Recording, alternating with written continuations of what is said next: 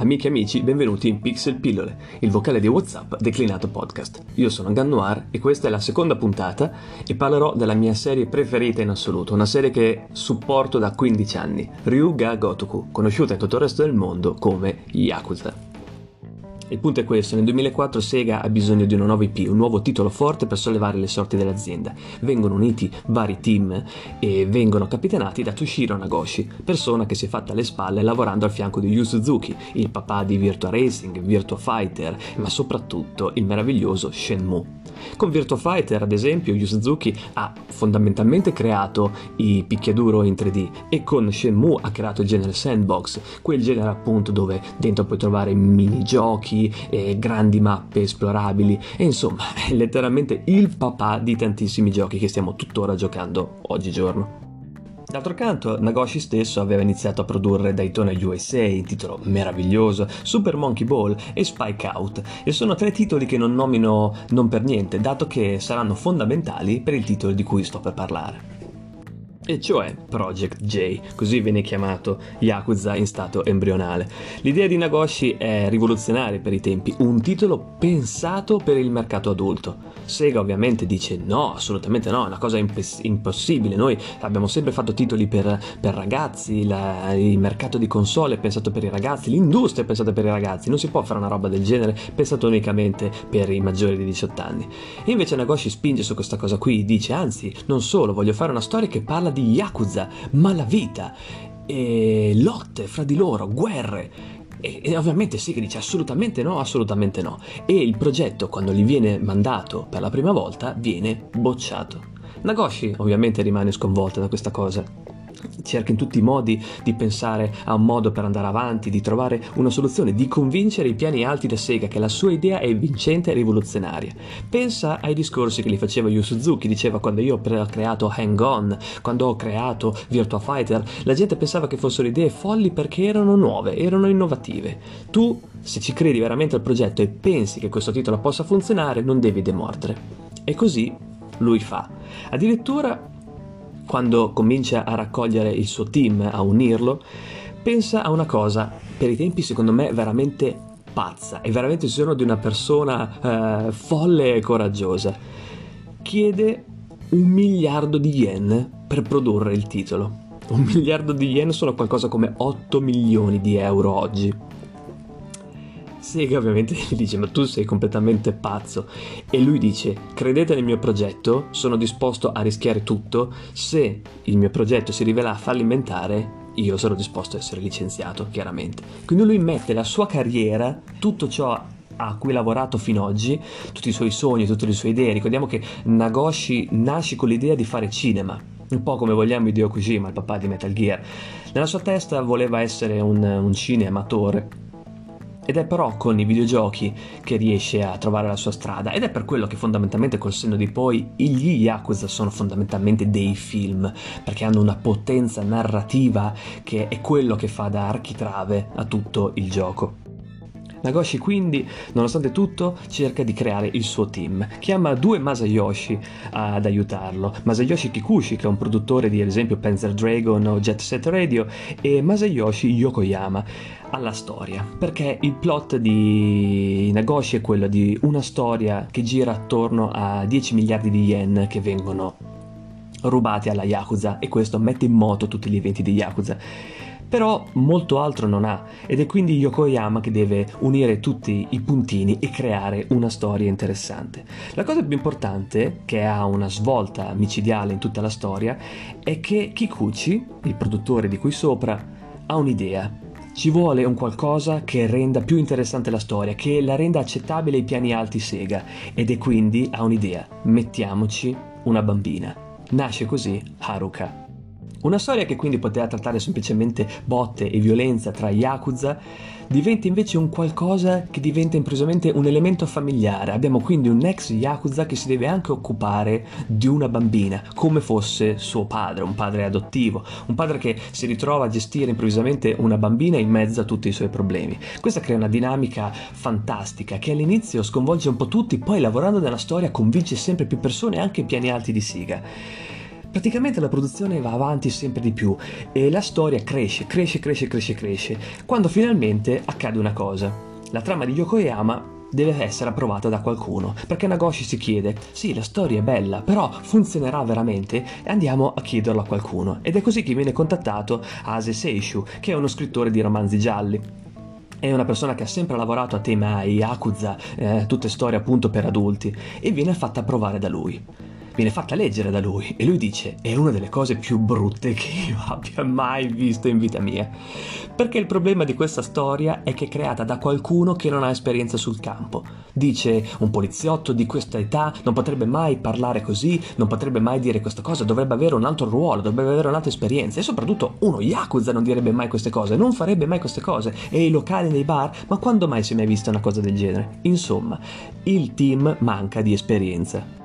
E così Nagoshi ha un'idea, dobbiamo girare per locali, ubriacarci in merda e pensare alle cose in un modo creativo.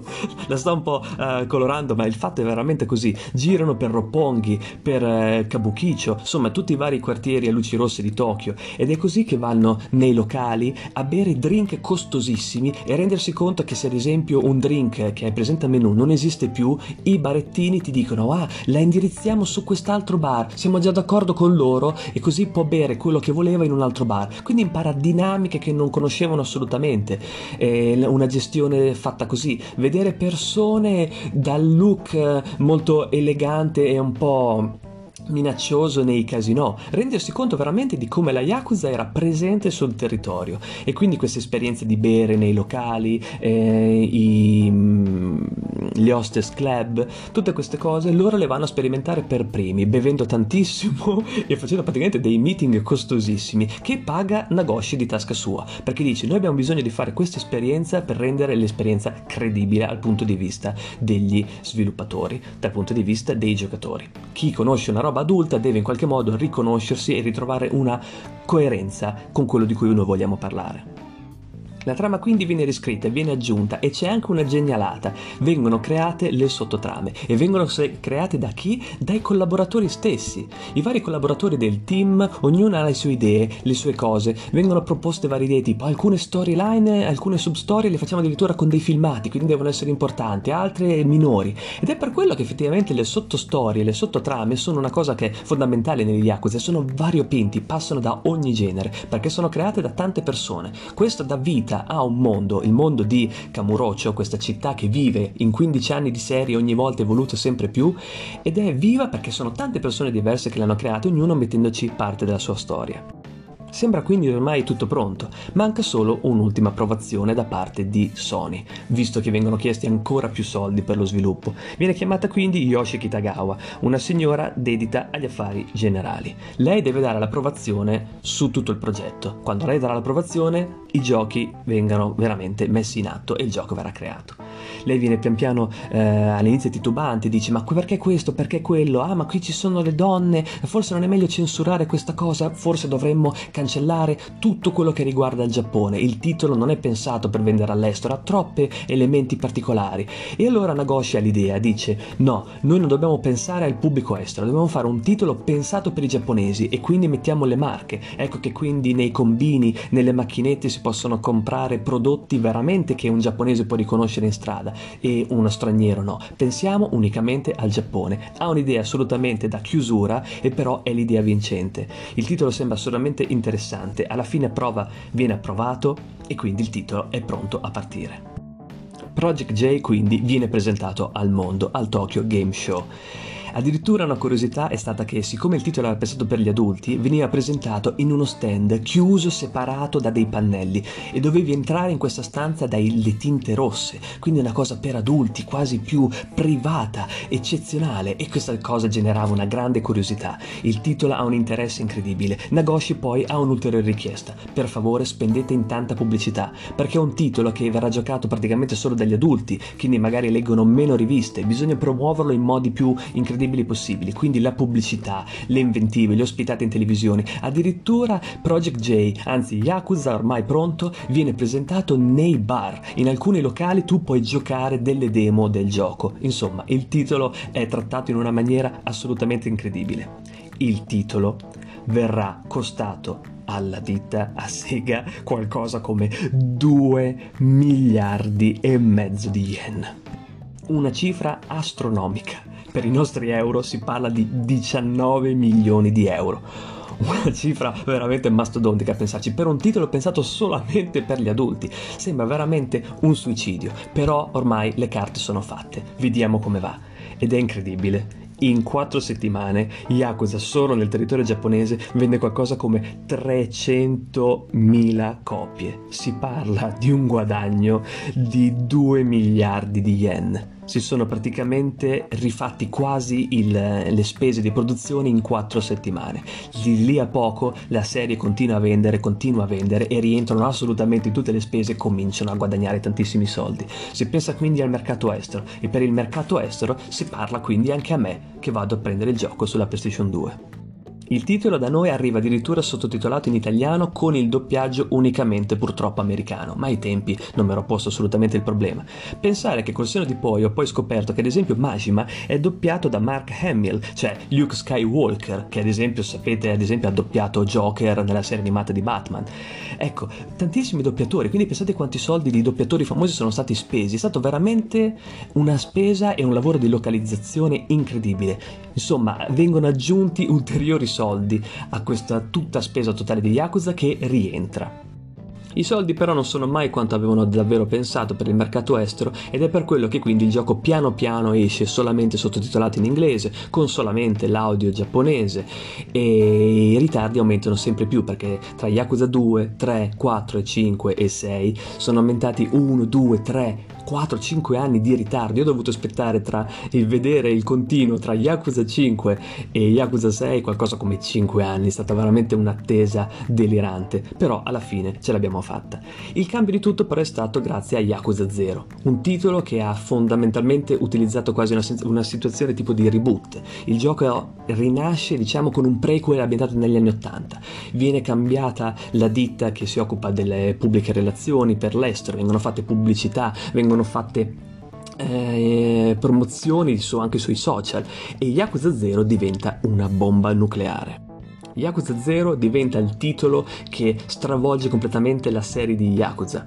Vengono portate anche su PC e improvvisamente i miei amici, persone che mai avevano toccato la serie, cominciano a parlarmi di Yakuza. Finalmente posso iniziare una serie che sembra interessante, ha minigiochi, avventure, c'è un mondo intero. Posso non pensare solamente alla trama, posso trovarmi eh, di giocare ai giochi d'azzardo, posso giocare al minigolf, posso giocare al baseball, posso giocare al bowling, posso giocare a carte, posso giocare a tantissime cose. E minigiochi assurdi, la corsa delle galline, ehm, veramente le follie all'interno di questo gioco, oltre alla trama e le sottotrame meravigliose. C'è veramente di tutto. Yakuza 0 cambia veramente l'industria addentro, all'interno di Siga, scusate l'impappinamento. È talmente ormai tanto il successo della serie Yakuza adesso che si parla di remastered, si parla addirittura che Judgment, il titolo spin-off della serie, viene addirittura da noi tradotto di nuovo in italiano. Quindi abbiamo un titolo della serie finalmente in italiano con il doppio doppiaggio, doppiaggio giapponese e doppiaggio in inglese.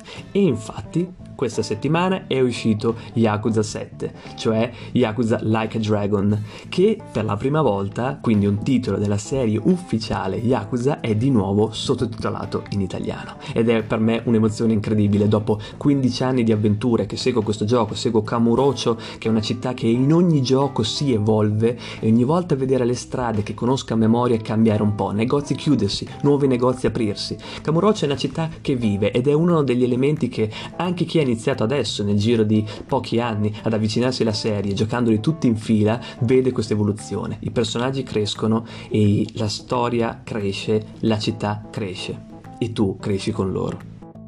Davvero, mi sto emozionando a parlare di queste cose perché è davvero la mia serie preferita. Sembra veramente incredibile che un titolo che ha mischiato tantissimi generi diversi come Shenmue, come ad esempio il titolo che avevo nominato all'inizio, Spike Out, che era un picchiaduro, un brawler in 3D. Il motore di quel gioco è stato utilizzato come base per i combattimenti di Yakuza. I, le avventure in gara di Daytona USA, lo stesso motore, viene utilizzato in Yakuza 5 per le missioni di guida del taxi. È qualcosa di incredibile. tutti questi generi, tutte queste esperienze di Nagoshi vengono declinate in un unico sogno, in un unico gioco ed è la serie di Yakuza. E Altro genere che è sempre piaciuto a lui in realtà sono stati i giochi di ruolo. Ed è per quello che Yakuza 7, che da noi viene chiamato Like a Dragon, forse perché è nuovo protagonista, genere diverso per cercare di vendere di più, dicono ehi guarda è un fuoriserie, cosa che non è vera, è assolutamente Yakuza 7, eh, viene stato presentato così come un qualcosa di, di diverso e tratta il tema del gioco di ruolo con Ichiban, il nuovo protagonista che personalmente adoro, mi sono innamorato immediatamente del personaggio, sono davvero contento della strada che ha preso la serie, chissà se tornerà a essere un brawler, questo lo vedremo prossimamente. Resta che è una serie che anche nelle sue installazioni, cambiando genere, è una serie che riesce a tenerti lì, tramite i suoi personaggi, tramite la storia, che è la chiave di volta di tutto il progetto.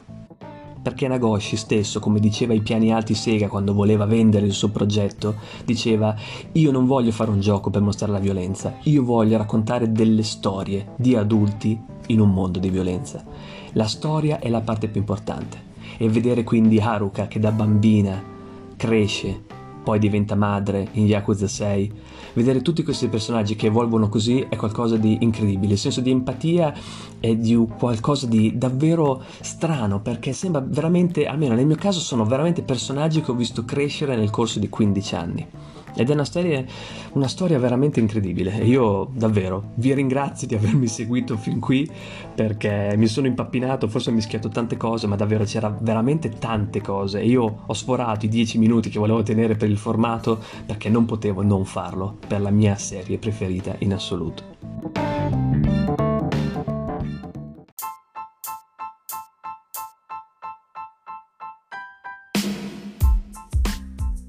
Ed eccoci qua quindi ai commenti finali. Vi chiedo scusa se ho sforato i 10 minuti che era la mia tara mentale che volevo impostare nel podcast per mantenere una specie di standard, ma ovviamente io sono io e non riesco mai a tenere tutto come avevo progettato in mente. Eh, questi 16 minuti di descrizione della serie sono stati veramente un qualcosa come un'ora e mezza di lavoro, se non due, due ore e mezza se c'è in mezzo la ricerca e tutte le informazioni. Eh, infatti registrati in una maniera un po' diversa, l'altra era veramente parte un taglio, un'enorme registrazione spontanea, qua è stata veramente un'ora e mezza di audio che ho dovuto provare, riprovare, modificare, tagliare perché volevo ah no la sto facendo troppo lunga, no la sto facendo troppo corta, però se dico questo non dico quell'altro, insomma veramente una fatica. Eh, quindi insomma spero che tutto sommato il risultato sia stato piacevole e vi sia piaciuto. Io al solito se tutto ciò vi piace, vi, vi, invito davvero a parlarne con i vostri amici, condividerlo. Spero che il podcast col tempo abbia sempre più piattaforme dove poter venire ascoltato e ci sto lavorando proprio anche attualmente, sto lavorando a un sito in questo momento eh, per il tutto ciò, per cui perché ci credo, mi sono appassionato, è nata quasi con me per gioco e adesso spero che continui. Del resto anche con Twitch ho fatto uguale, ormai sono otto mesi che tutti i giorni quasi sono in diretta, per cui col podcast spero di fare uguale uguale. Ci vediamo quindi la prossima settimana eh, col prossimo episodio e niente, io vi abbraccio, vi ringrazio per sostenermi anche in questa avventura e oh, vi abbraccio per, eh, grazie per aver iniziato questa avventura con me adesso, dipende insomma dalle storie che della nostra vita che ci fa incrociare e niente, noi ci vediamo alla prossima. Un abbraccio, ciao!